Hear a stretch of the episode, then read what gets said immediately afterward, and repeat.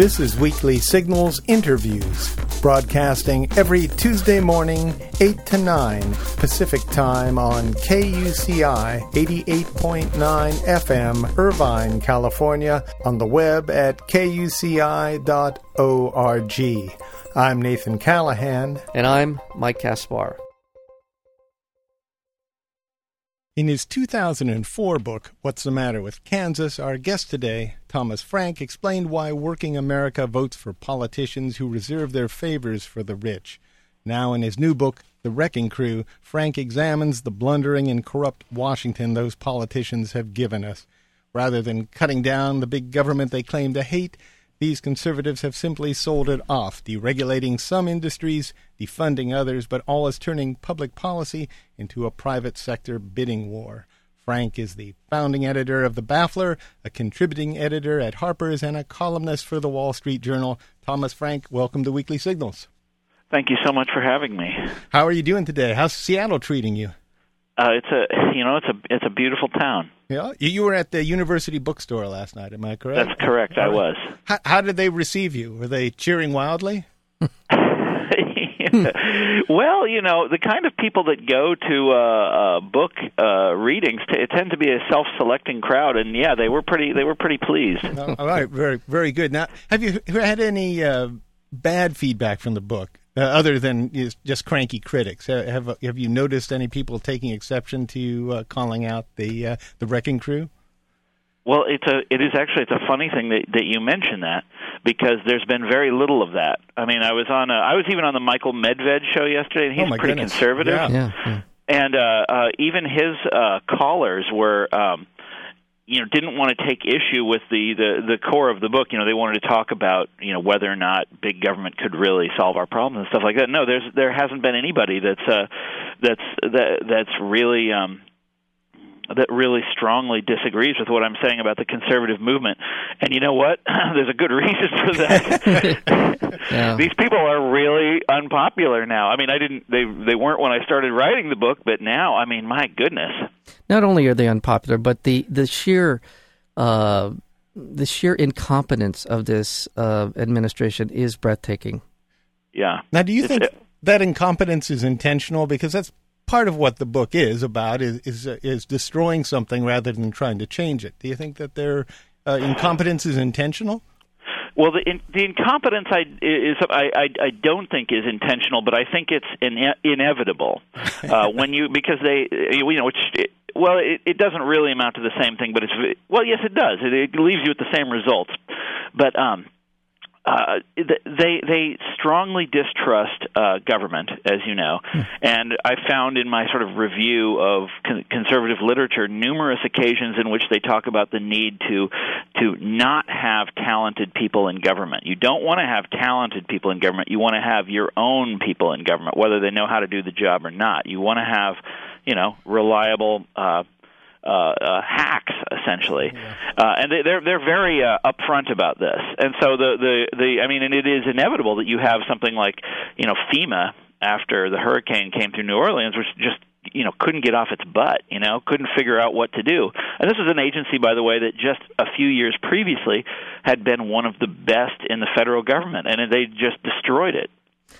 You see, there's something perversely in, ingenious about this this philosophy in the sense that you can put somebody who's incompetent or an ideologue bent on the destruction of a department, and then see that through, and then turn around and say to the American people, "See, Amer- see how big government doesn't work," and continue to under uh, to underscore your argument that big government doesn't work. I mean, Yeah, no, I've got I've got some terrible news for you. They're actually doing that right now, and the public is buying it. yeah, yeah. That's uh, there's. I was just reading some polls with, uh, you know, the where uh, people look at this wave of incompetence and wave of bad government, and their conclusion is not, oh, you know, conservatives have done a bad job. Their conclusion is government just doesn't work, which is sort of that's the natural conclusion unless you do the kind of you know research that I that I did for this book and really, really, really dig Expose into into the you know the past. Yeah. Okay. Now, t- let's talk about the past. When when do you think this all uh, took hold? When is the turning point of, of, of this type of philosophy that uh, that took hold here in this country? Well, the, uh, the philosophy has a deep history. Uh, the 19th century, you know, post Civil War up until about President Wilson or President uh, Theodore Roosevelt was filled with with misbehavior of the same kind that we're seeing nowadays. Only back then the government wasn't as important a part of American life, so it didn't really matter as much because you didn't count on it for so many things. But it was still, you know, amazing corruption. Well, that that sort of went away, uh, you know, in the 20th century during the period of of uh, you know liberalism, which went went hand in hand with a sort of philosophy of good government.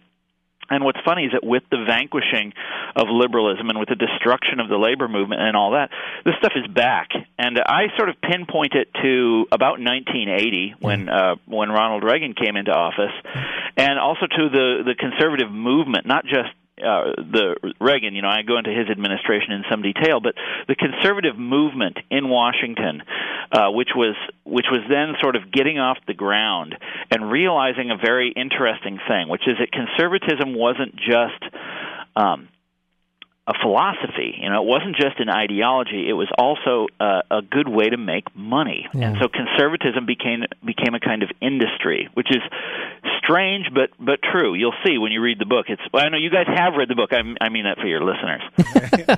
You'll see. Yeah. What's really stupid, peculiar so they... is it's it's the movement as industry. Yeah.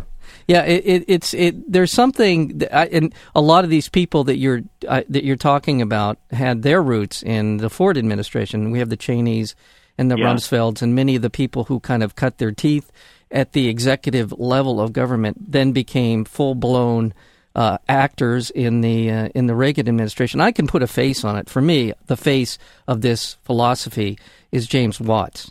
The uh, yes yes, Yeah. They they very you know sort of misshapen or potato shaped face. right. Um, exactly. That's why it works for me. Yeah. Exactly. yeah, yeah. Uh, and he, he's a classic example of what I, what I describe as putting the agencies into reverse. He was the head of the Department of Interior, and uh, yeah. you know really did not agree with the department's mission, uh, and yet you know was was was was placed in charge of it, and you know proceeded to do all the things that he's that he's famous for. You know, the guy wanted to do things like um, you know open up the national parks for I forget what it was. Yeah, was yeah. Oil exploration. Yeah, it was all oil. I mean, yeah. You know these nutty to sell things. it. Not, I mean, just to sell, start selling off the national, not just open them up for leasing. He wanted to sell off everything that wasn't nailed down, and and uh, in addition to that, he had sort of a messianic uh, uh, uh point of view too. He was very much a born again who was who felt that uh, you know we were our time end time was near. Yeah, end so, times were here. So sell everything you you know it's a fire sale on everything yeah. that uh, that you but want. The, the,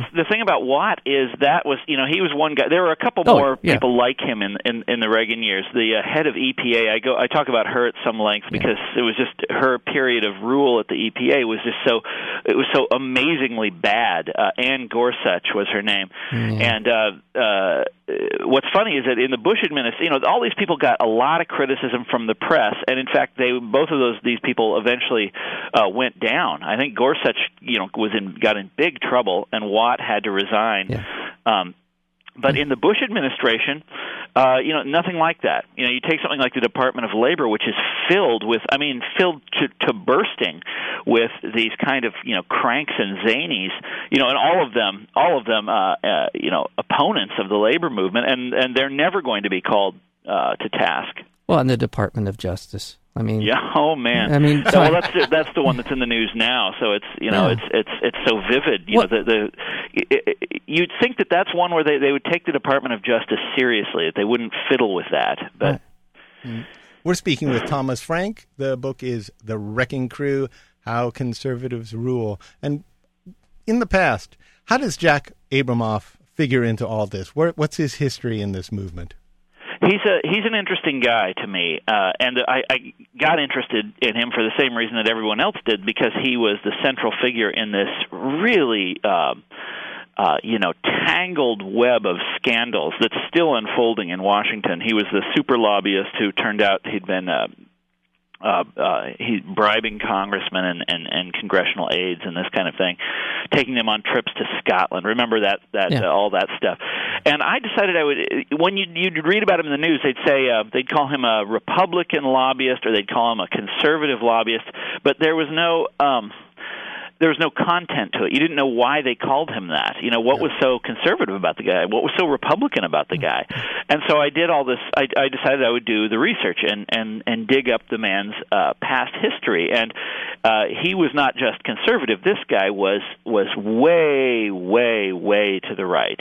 And um, and uh, you know I found a bunch of interviews from him in the early 1980s when he first sort of t- when he first came to prominence. He was a leader of the college Republicans. Right. In fact, he was the the guy who moved the college Republicans to the right. It, it was before him. It was a you know sort of a moderate organ, organization. Wasn't Rove and also a college Republican, or there was a couple of Karl pla- Rove was uh, a leader of the college Republicans before back in the 70s, but it, Right. believe it or not, uh, as hard as it might seem to to be to believe right now, Rove was a uh, Rove was the moderate was a moderate leader at the college Republicans. But I mean, he's, he he changed over the years, I well, he, well, he yeah he became much more cynical and manipulative than than he than he was than he became and than he is now, I should say. When he found out he can make money at this deal. in which is a, which Yeah. is a key element of all this. There were a lot of these college Republican leaders who ended up in this administration in some form or another too. So Yes, uh, they're they're all over the place, Yeah. and um, not just them. There's another group that's really important, a youth group called the Young Americans for Freedom, that, that, that were big back in the 1960s,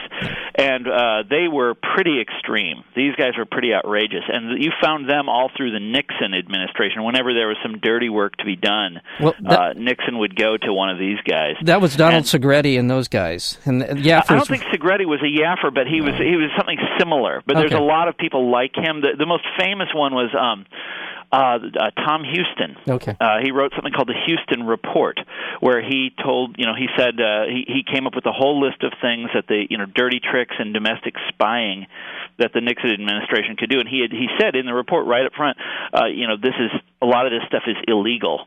he had been the president of the Young Americans for Freedom. He was a great idealist, and it's guys guys like him, and he really was. He was a great idealist. Guys like him and guys like Abramoff, who was also in his youth a great idealist led me to this really peculiar conclusion that in the conservative movement you can be an idealist and a corruptionist at the same time. Yeah. that these two things don't these two missions don't necessarily contradict one another. It's really the the ends justifies the means is basically what we're talking about here, right? For yeah, them, or for the them. or the you know the the the prophets do. Or but the thing is Yeah. that they've got their eyes on on on this on this bigger sort of picture in which government is is is a fundamentally illegitimate social actor, and so whatever you do to it, you know that doesn't really matter. You know, you screw it up, you you know you throw it into reverse, all these things that doesn't really matter. Uh, the, what what is pure and what is good and what has to be protected is the market. Right. Exactly right. This all all knowing, all seeing, um, omnipotent power of the market to right all wrongs. hail. Yeah, all Glory, hail. glory, I- hallelujah. I, I have a hard time. Uh, by the way, we're speaking with Thomas Frank. The book is The Wrecking Crew: How Conservatives Roll. I can never quite push this idea out of my head regarding these. I don't even know if we should call them conservatives. It, they're this renegade, radical out, outlaw group that uh, is bent on the destruction of government. But I can never get out of my head going back to the Civil War that some of this sort of philosophy ideology that they they cling to has to do with the federal government imposing a union on the states uh, uh, obviously the confederate states and that this idea that that that that they that the federal government was able to impose its will to preserve the union is something and I mean you look at a lot of these guys they came out of the south So- I, so- I don't. To me, I mean, I'm maybe this is too overreaching in an argument, but well, it's uh, it's not one that I'm familiar with. I mean, there there you. I went to college in the South, and yeah, there you still meet people who are these sort of neo-Confederate types, but Well, I just- It's okay to make fun of, of the my- guys, None of the characters in my book are really like that. Okay, well, I mean, I'm looking at the DeLays and all these. Uh, there's so much of the Republican leadership today. Oh, I hadn't thought of that. Maybe DeLay is like that. I don't know. out of the Gingrich, South. They're, maybe. they're all out of the South, and it just seems like You wanna be told you're right, The Mike? seeds of this, of well, this anti-federal government comes certainly from from from that for me. well, Okay. Grover Norquist. He, he seems like a. I mean, you've met him. You said he so- seems like a genuinely nice guy. Is there? Oh, is he there- is. Are these he people it's genuinely? because you, you know you meet his sort of bloodthirsty. You read his sort of bloodthirsty remarks in the in the press. You know Yeah. about how drowning the government in the bathtub and all these sorts of things. And then you meet the guy, and he's actually you know amusing. He's he's very he's very funny. He has a sense of humor. Uh, why do you think that? I mean, are are they putting on this front of uh, you know of, uh, congeniality to to Oh, that's uh, just that's just Washington. Uh, yeah. I mean, everybody in Washington is you know that's what a politician is is a professional friend maker. Um, you know, and and uh, uh, everybody in Washington is is that to a certain degree. That's just that's how they get there. That's how they succeed there. You know, you have to have a sparkling personality and remember people's names and um, you know be willing to forgive and and yeah. uh, you know all that and get along and all that sort of thing. And uh, you know. Um, it's it's funny to think of someone like Grover Norquist being being you know included in that description, but he he surely would be. I mean, he's he's a very charming guy, very intelligent. Well, to put it in political terms, they got the guns and the money. Are they going to be able to hold on in the in in the face of all the, the the things that have gone on in the last seven and a half years? Well, they're they're gonna it's gonna get worse for them in Congress. It looks right now like the Republicans are heading for just a, an incredible hiding in in Congress. Yeah. Uh, but the presidential race is going to be very close, and I think that the, the the problem is that the Democratic candidate you know you've got you know they're they're both they're, the the two candidates are having this sort of boxing match and it where they're, neither one of them is really talking about what's been going on for the last seven years. Uh, I mean, McCain for obvious reasons. Although you know McCain could, he he was pretty good a few years ago, back before he had his personality transplant. Yeah. You know, he was pretty good on this stuff. He is the man who busted Jack Abramoff. You know, yeah. and um, well, and he's but the one who all, wrote. That's all in the past now. Well, it's well, like he doesn't remember it or something. But well, uh, you know, you'd think Obama would be out there, you know, just assailing the uh, conservative movement and and saying, "Look what they have done to the state. Look what they've done to to the government. Look at how, what a disaster it is." But instead, he's he's playing the the high-minded he's taking the high-minded road, which maybe will work. I don't know. Uh, you know, maybe that'll get maybe that's what it takes to get him elected. But I think that for the good of the country, he really needs to lead us in a uh, you know in a in a sort of national conversation about what went wrong. Right, right. Well, and you, you, you just mentioned McCain. McCain had the hearings on on uh, on uh, Abu Ghraib. The, he wrote that book, Chain of Command. He wanted to know who was. He didn't write the book, but he wanted to know who was in charge.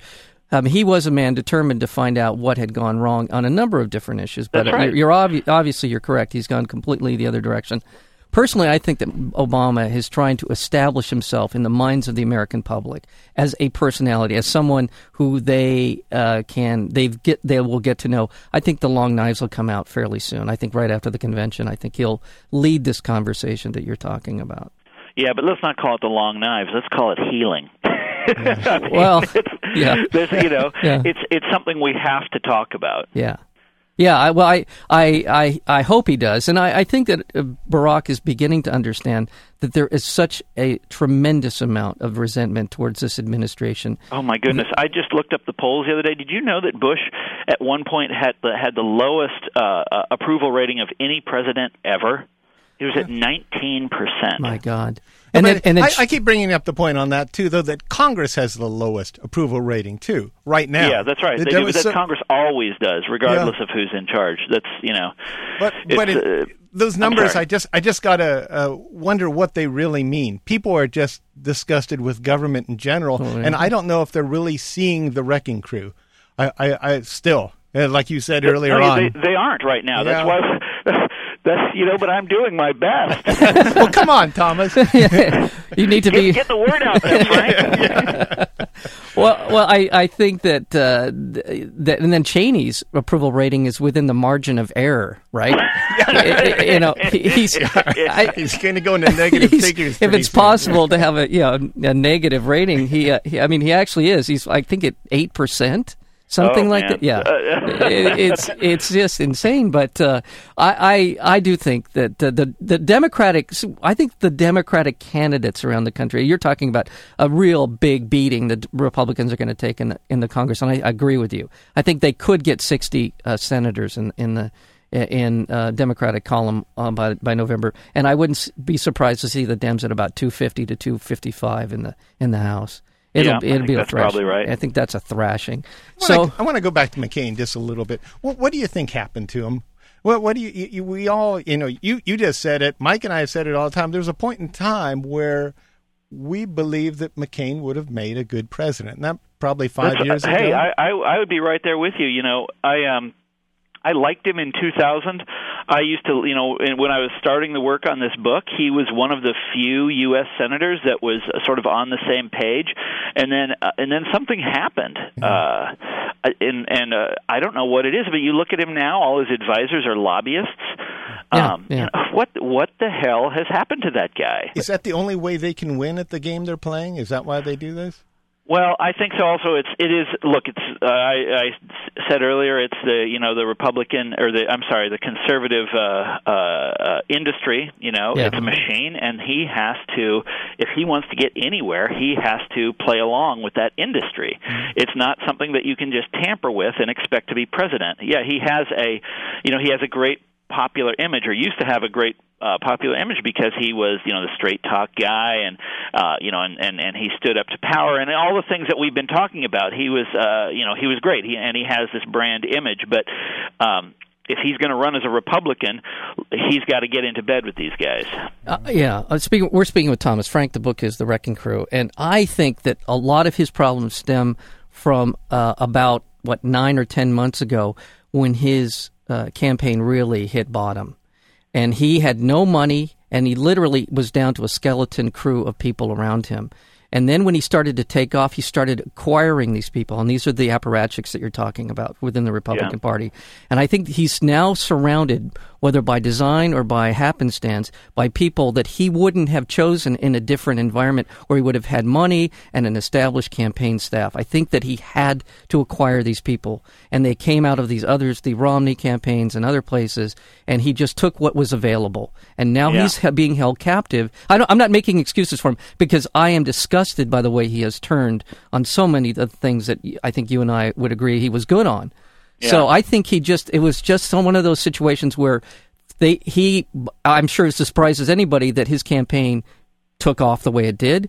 I think it was just because the other people were so repugnant to the American public that he was the nominee. So it, it fell into his lap, and all these people have, have surrounded him. They, these are the these are the money grubbers, and these are the guys who are really going to try and do what they can to to maintain this legacy. Yeah, I think that's right. I think that's right, and it's it's it's tragic in a certain way. Yeah, yeah. I'm going to ask you to speculate right now. What what's the future of the Wrecking Crew? What do you think this? Uh, uh, do you think that it will take hold? That these people have really uh, tried to privac- privatized privatize everything in America and, and sold us out, or do you think that they'll be able to cover cover their mistakes and, and go on and pretty much destroy our government? Oh man, well you're you're asking me there about whether or not the message of my book will catch on. And it Yeah. will. And it will. I have no idea. I, I you know I hope it does. Yeah. Uh, but my strong suspicion is that you know the the. I, I just don't know. I don't know the answer to that. I'm trying my best, fellas. I mean, I'm I'm going all around the country. I'm going to like 25 cities. And I'm talking about this everywhere that I go. Yeah. And I'm I'm doing where, you know I'm on on your radio program. There you and go. um but the thing is that you got to remember about these guys is that the, the the members of the wrecking crew themselves will just go to ground, as it were, in D.C. I mean, there's plenty of uh, you know the these people are excuse me these people are natural outsiders it's very easy for them you know they they they hate government remember Yeah. and it's very easy for them to just go back to you know whatever the uh, Cato Institute Yeah, the or think the. Heritage Yeah. Foundation you know resume their their their work there if you want to call it that and and start throwing uh, you know lobbing shells at the government again uh and then 4 years later then back in they come and the thing is that you got to remember that the, one of the sort of uh, a big shibboleths of American political writing is that the two parties are identical mirror images of each other, and it just is not the case. Uh, the Republican Party has moved dramatically to the right Yeah. uh, in the last 20 years, and the Democratic Party has has sort of uh, has also moved to the right in certain ways, but hasn't you know, but not as as much or anything like that. And uh, they both have they have very different machines, very different organizations. And in Washington, when you live in Washington, you can see the conservative machine up close, and it is well funded.